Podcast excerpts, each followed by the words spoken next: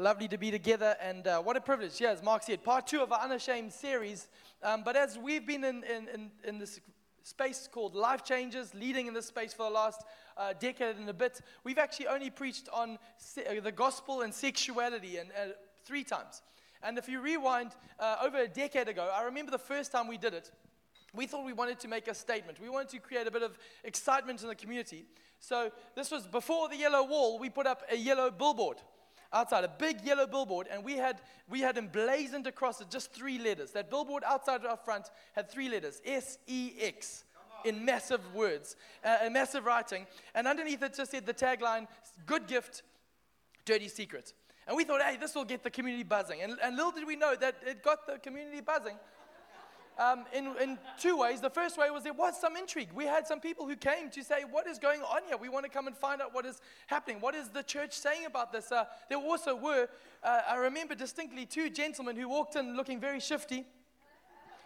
And after a while, they came, they sidled up to me and said, Just wanted to ask, so when do the girls come out? to which we said, After worship and after the preach. So just stick around and you. True story, true story.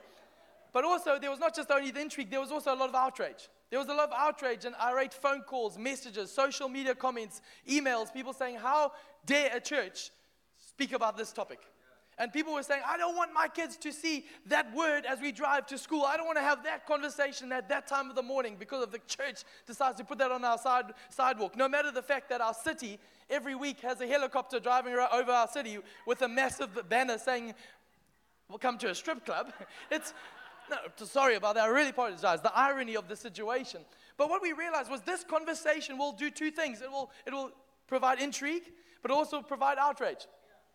And also does this not just in the church, but actually when this, this idea of sexuality and sex, which is on top of mind for everybody around the world at this time, it does that thing that actually the, the, the illicit nature of sex and sexuality will always have this sense of intrigue and pull to our hearts, will pull us towards sin and pull us towards uh, debauchery, pull us towards the gutter, pull us towards the lowest common denominator. But also, it can do another thing where it can cover up our shame. We try and cover it up by being self righteous and being indignant and outraged. And how could they do that?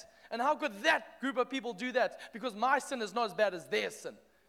And it does both, and we often find ourselves in the middle. And I want to remind us that what we're doing in this series is this series is not a defense of God. It's not a defense of the Bible or the church, but rather it's an all out declaration of the goodness of God. This is not a conversation for the sidelines. It's not a conversation for, for the comment section. This is a conversation for the church of Jesus Christ to have with confidence and courage to know that our God is good. And our God created sex. So sex is good and when we do it His way and we engage with it. So I want to tell you and remind our hearts today that God is not a killjoy, He's not a prude. He is fighting for our joy, He's fighting for our freedom, and He's fighting ultimately for His glory.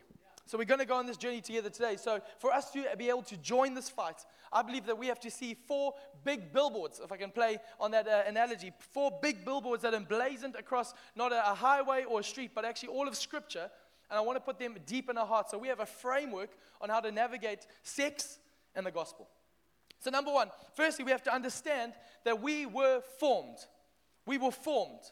If you are taking notes, I'd love you to write these down, be able to navigate the scriptures afterwards. This might be a little bit teachy on the front end, but I want us to be able to get a deep understanding of who God is and his nature, because how we see God will determine how we see ourselves and ultimately how we see and view sex. So we realize on page one of the Bible, God reveals himself not as judge, not as jury, not as executioner, not as I often say, thunderbolts and lightning, very, very frightening. No, page one of the Bible, first introductions, allow me to introduce myself. He steps onto the scene as a creator, a designer, a gardener, and this is the incredible reality as God steps in as an artist, fashioning a world out of nothing.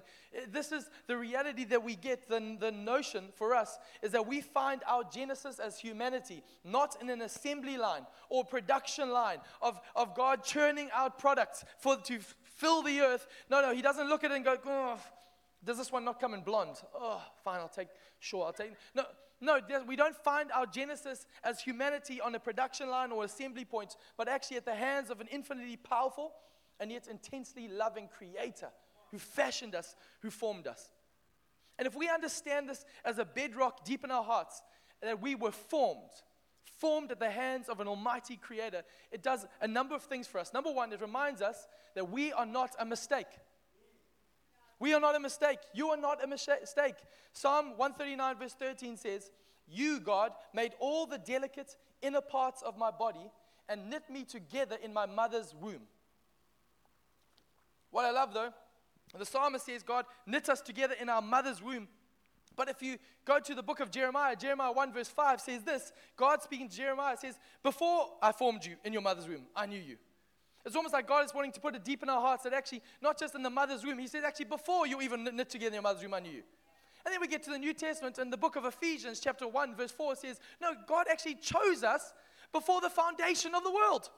He's just reminding us, rewinding that actually we are not a mistake. We're not an afterthought. We're not just a, a, a product of cheap wine and faulty birth control. You're not just a product of, of passions going, getting a little bit inflamed one night and, and actually a little bit of lust, a little bit of this. That actually, no matter where you're from, no matter your origin story here, whether it was from, uh, from rape, whether it was from uh, an abusive marriage, whether it was from uh, a loveless marriage, whether you were a, a, mistake in the language of your parents, you, according to the scriptures, are not a mistake. That actually, when you and I were born and that cry went out and your mom said, Ow! And the doctor said, Another ugly boy. And the social worker went, Another mouth to feed. All of heaven at that cry leant in and said, The plan has begun. You are not a mistake. Secondly, I want to remind us if we understand we're formed, it tells us that we are not animals. You are not an animal. What I mean by that is that you're not just your base desires. This is huge because Psalm 139, verse 14, says, I praise you because I am fearfully and wonderfully made. Your works are wonderful. I know that full well. This is the, the creative word with a Latin word we understand of called the imago Dei. Is that what makes us as humanity distinct and different from all other creation? Is that only humanity was created in the image of God. God said, Let us make man in our image.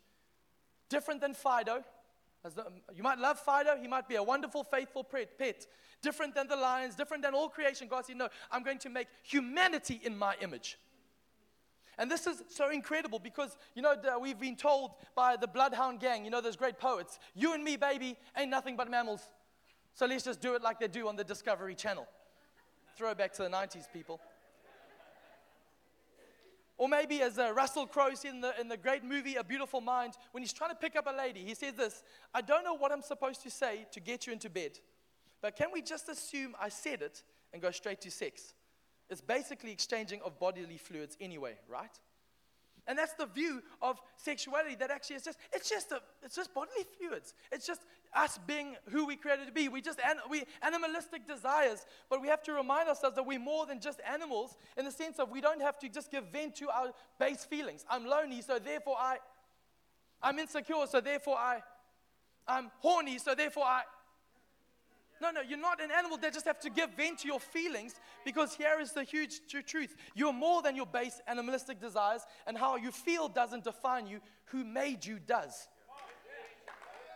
These are base things we've got to understand about who we are. You're not a mistake. You're not an animal. Thirdly, you're not random.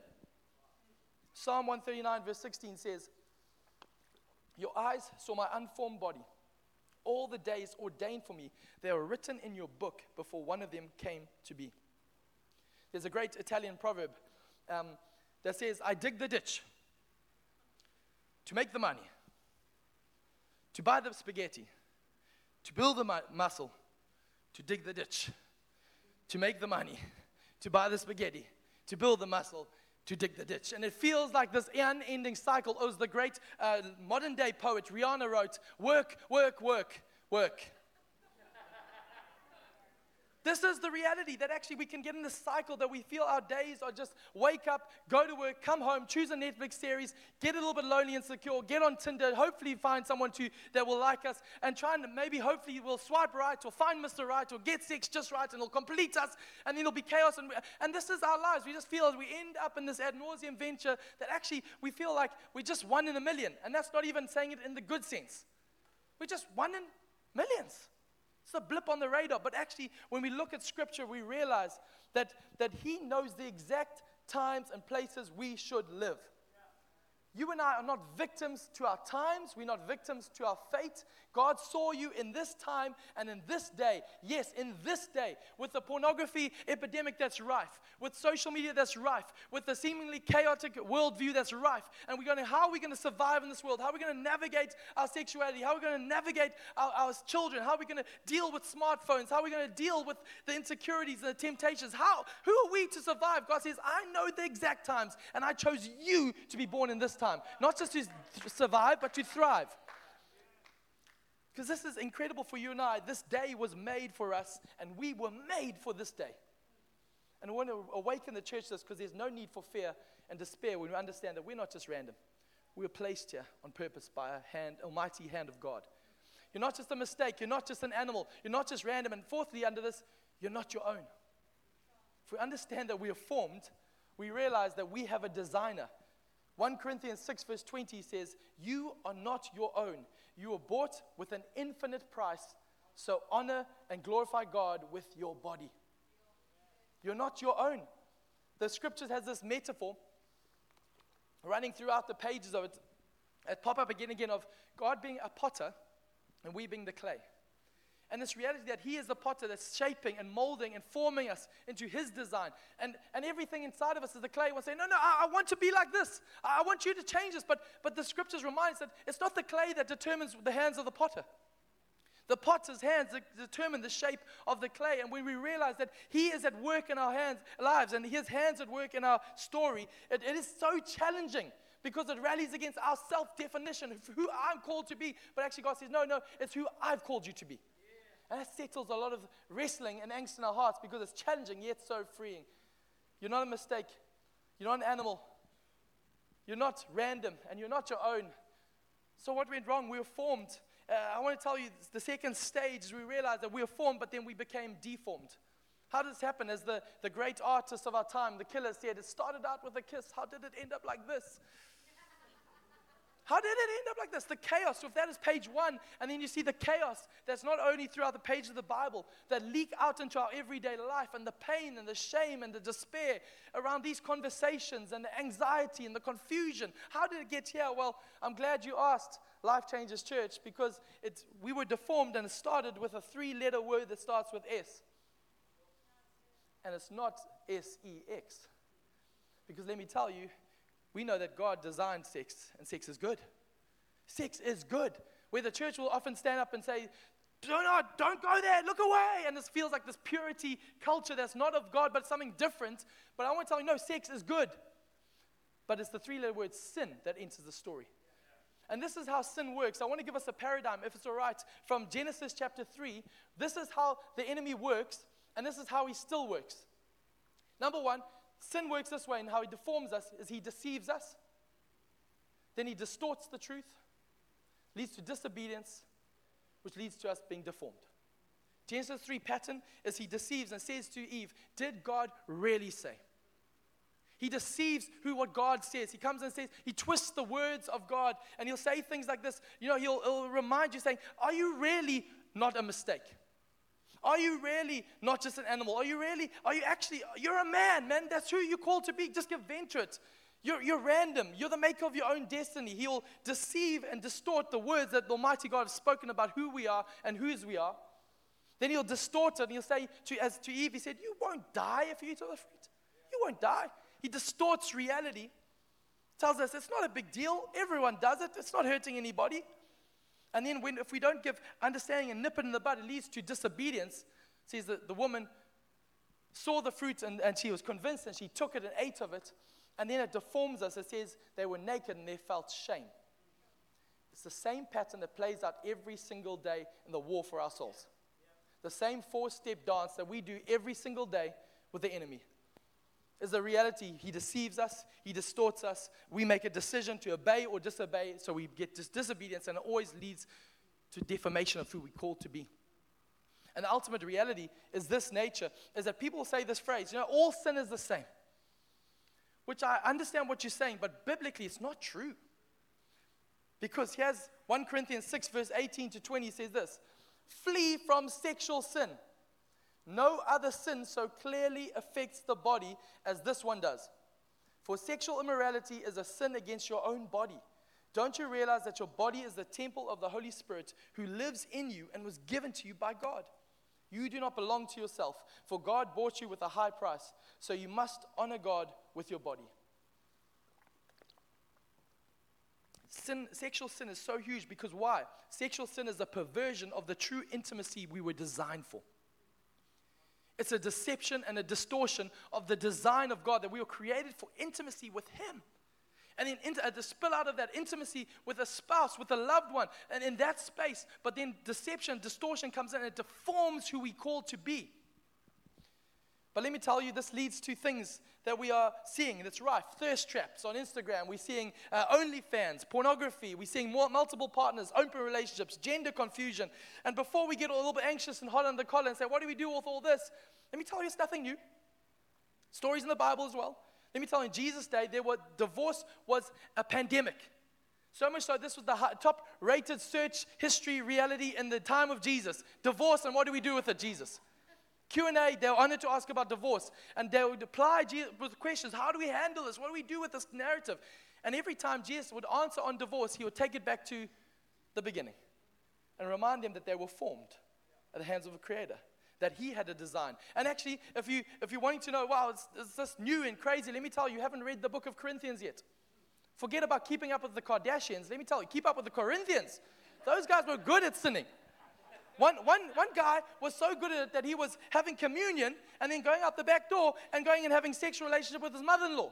Let me tell you, that was church that Paul had to write and understand. And again, when Paul was addressing that concern, he didn't come and go with a moralistic stick. He came and he pointed them back to the creation. You're formed. You need to know that you were formed because there's a deformation that's come back in here. And we have to remind ourselves to go back to roots. And this is stanza number three. The first one is that we were formed, then we become deformed, but then we, we led into a pattern of being conformed. Conformed. In Romans 12, verse 1, Paul writing says, Do not be conformed to the patterns of this world. There's an aggressive tone to that. There's this front footed tone, this warlike tone. Do not be conformed to the patterns of this world. And it's a reminder that this is war. This is us as a church. We're preaching this with joy in our hearts, not with fear, but actually there is a severity in this moment that I believe that we're fighting for futures. We're fighting for generations to come. That actually we're not just random. We're not just mistakes. We're not just passing through and, and working nine to five. What a way to make a living. Thanks, Dolly. No, we are, we are actually here as people who are formed and fashioned for this day to make decisions against the tide of culture, the tide of sin, the tide of the enemy, not to stand in moralistic, ah, oh, God is angry, but to invite people back to the goodness of God. Do not be conformed. There's no neutral ground. Let me tell you, either in the kingdom of God on these issues or you're in the kingdom of darkness. There's no neutral space. let me just, I just want to see how this plays up. No, you have to say, choose today whom you will serve. Your desires, your lusts, your appetites, your uh, agenda, or what God says. There was a creator who formed me and fashioned me with good intentions, for joy, for freedom, for purpose, for his glory. It might not be easy, but actually, it's so freeing. Let me remind our hearts that the enemy is ruthlessly discipling us on this agenda. What I mean by discipling is that the enemy is not neutral in this. He is actually for your destruction. He said the wages of sin is death. The enemy comes to kill, steal, and destroy. And actually, he is discipling us day and night. Every scroll, every YouTube feed, the algorithm is not, not working for you, it's working against you to feed your desires, to feed your base animalistic desires, to say, no, this is who you're called to be. But that's why we have to get on the front foot. There was a, a friend of mine, who recently told me a story. He, he was, grew up in a small town here in South Africa, safe, religious community, and, and, and was staying within the bounds, but mainly big, not because of a fear of God, but a fear of actually, uh, what do people say if they find out? He was constrained basically because he hadn't had the opportunity to sin. But then he went overseas, and he realized in those moments that he was lonely. He felt, uh, there was a couple moments where he felt rejected, where he felt insecure. And, and in those moments, he, instead of going to the truth of who God says he was, he went to the deception and was distorted. And he made this moment where he opened up his phone and he went onto Tinder and started to swipe. And he realized, I'm in a foreign country. Nobody knows me. There's not seven degrees of separation here that somebody might remember my granny if I. No one knows me. And he swiped right. And the, from the first person, he realized in this foreign country that the girls were much more forward than they were back in the small town South Africa. And the first girl said, Come on over to my place. So he was like, Okay. Hopped on a train and he, and he recounted this narrative saying, I remember going there knowing what is on the other side of that invitation, knowing that that ends in what destruction. I knew this, this is where this was going. But I, and this wrestle was going inside of me. And he said, I shook the whole way there. He said, I shook, fighting the voice of the Spirit, saying, This is not who you called to be. Fighting and fighting. And he said, I remember opening the door, going and shaking, and then that thing situation happened.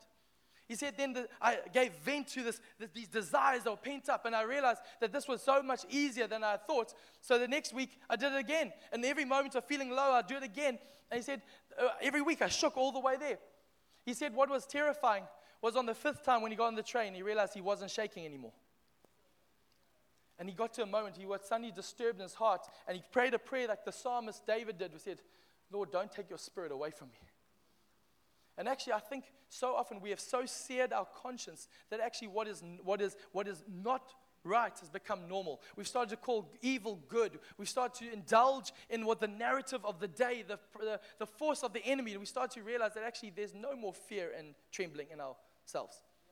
And that's the most fearful space to be. Let me tell you, we become conformed. The anthem of the world says, Follow your heart. Jesus says, No, follow me. The anthem of the day says, It's my body, my choice.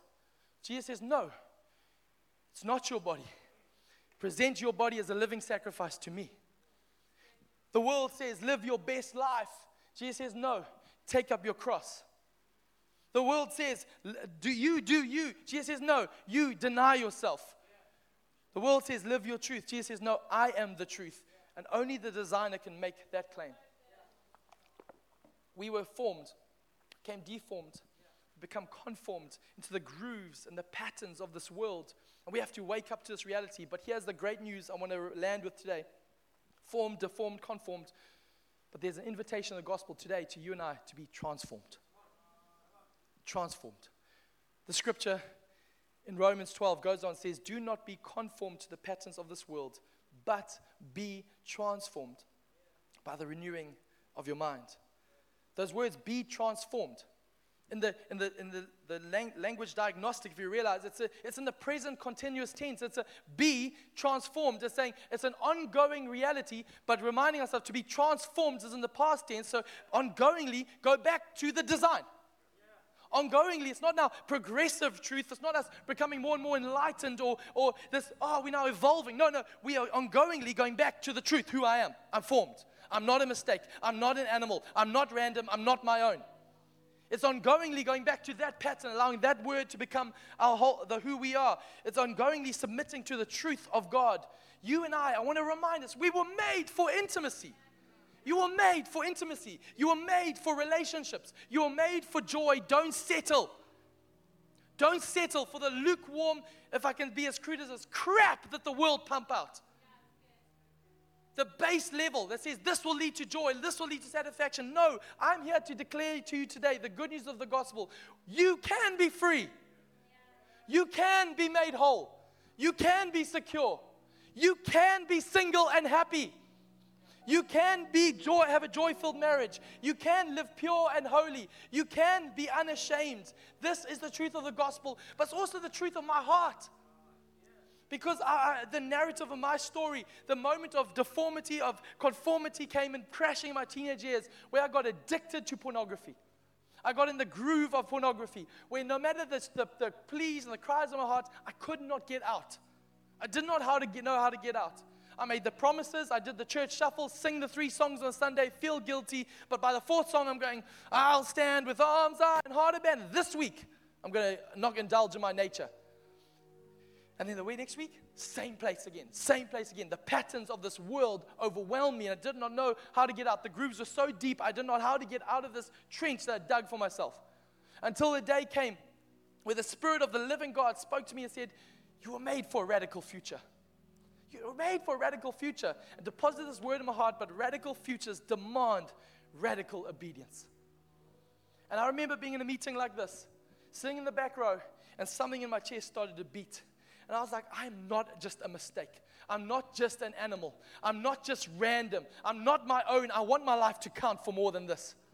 And I remember getting up, and I remember that walk from the back row to the front. It might as well have been a, a country mile. It, was, it seemed like the world was in slow motion. As I walked to the front of the meeting, I said to the pastor, I'd like to say something. I think he thought I was going to share Psalm 23. he gave me the microphone. I got on stage, and there was a shaking. But let me tell you, I think it wasn't a shaking of fear and anxiety, it was a shaking of holy fear that I knew that God, I didn't know fully at that moment that God was doing something. And I wish I could have seen in the spiritual. Because let me tell you, in the spiritual, I think they're all, all of hell and demonic was clawing, saying, No, no, no, no, we don't, want, we don't want you to take a step of faith in this moment. We don't want, we don't want you. And it was trying to remind me, it's just a natural walk, it's just a small room of people. What will they think of you? What will they, uh, you know, and actually, the enemy was speaking, but I want to tell you right there, we're surrounded by a great cloud of witnesses. All of heaven leant in afresh and said, The plan has begun. The plan has begun. Watch, with every stumbling step, I got up there, not got it perfectly together. Actually, in the very depths of my depravity, I said, This is who I am, this is what I've done, but I want out. And let me tell you, at that moment, I felt the supernatural hand of God plunge deep into my very being and rip out the root of lust that had been driving me, driving me, controlling me, leading me around by the, a, a, chain, going this way and that, doing what I didn't want to do, going this way and that way. I felt it be ripped out radically. And God whispered in my heart, radical futures demand radical obedience.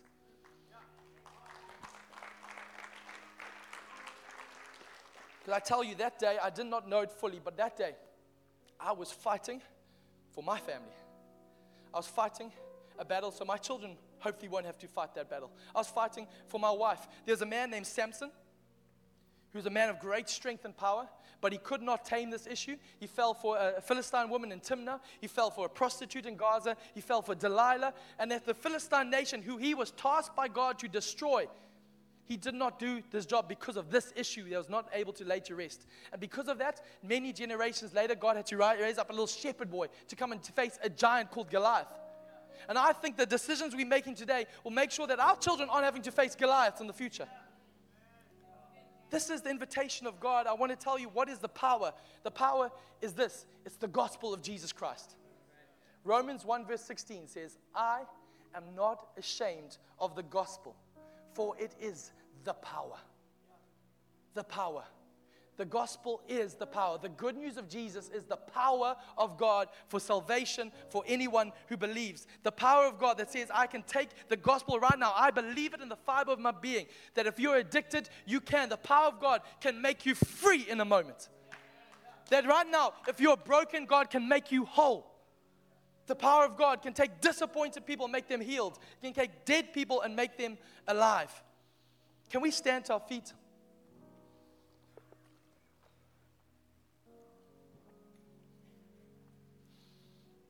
I want to tell you this morning on Mother's Day. Again, wish we could have preached on Psalm 23 today. But t- we're not dealing with light and fluffy. We're not trying to play games and just to prop up a moment. We're fighting for destinies here. We are wading into the war and declaring the goodness of God in the most broken of spaces, saying, Come alive in the name of Jesus. And I want to remind you and prophetically declare you are not a mistake. You are made in the image of the glory of God. You are not an animal. You're made in the image of the glory of God. You are not a pervert. You are made in the image of the glory of God. You're not an addict. You're made in the image of the glory of God. You're not a victim. You are made in the image of the glory of God. You're not a fool. You're made in the image of the glory of God. You're not an embarrassment. You're made in the image of the glory of God. You're not a failure. You're made in the image of the glory of God. Can we as a people lift our hands? We ask you this in church often. Maybe you say, Why do we do this? Is this a charismatic response? No, it's a biblical response because I believe, as a friend said recently to me, said that according to scripture, weakness is the portal for his strength. And when we lift our hands, we're saying, I am weak, but I need your strength. So, with every hand lifted, eye closed, we are as a community on behalf of our city, on behalf of our families, and on behalf of generations to come. We're plugging into a greater narrative, a greater story. And I thank you, Jesus, that the cross of Jesus Christ, the shameful death that you died, was not a defense of God, it was not a defense of the Bible or the church, but the cross was rather an all out declaration of the goodness of God. He is not a killjoy, He is not a prude. He is fighting for your joy, for our freedom, and for His glory. I tell you, as we land with every eye closed, hands lifted, the Bible says in Matthew 5 says, Blessed are the pure, for they will see God. The highest goal is not for us to have great sex.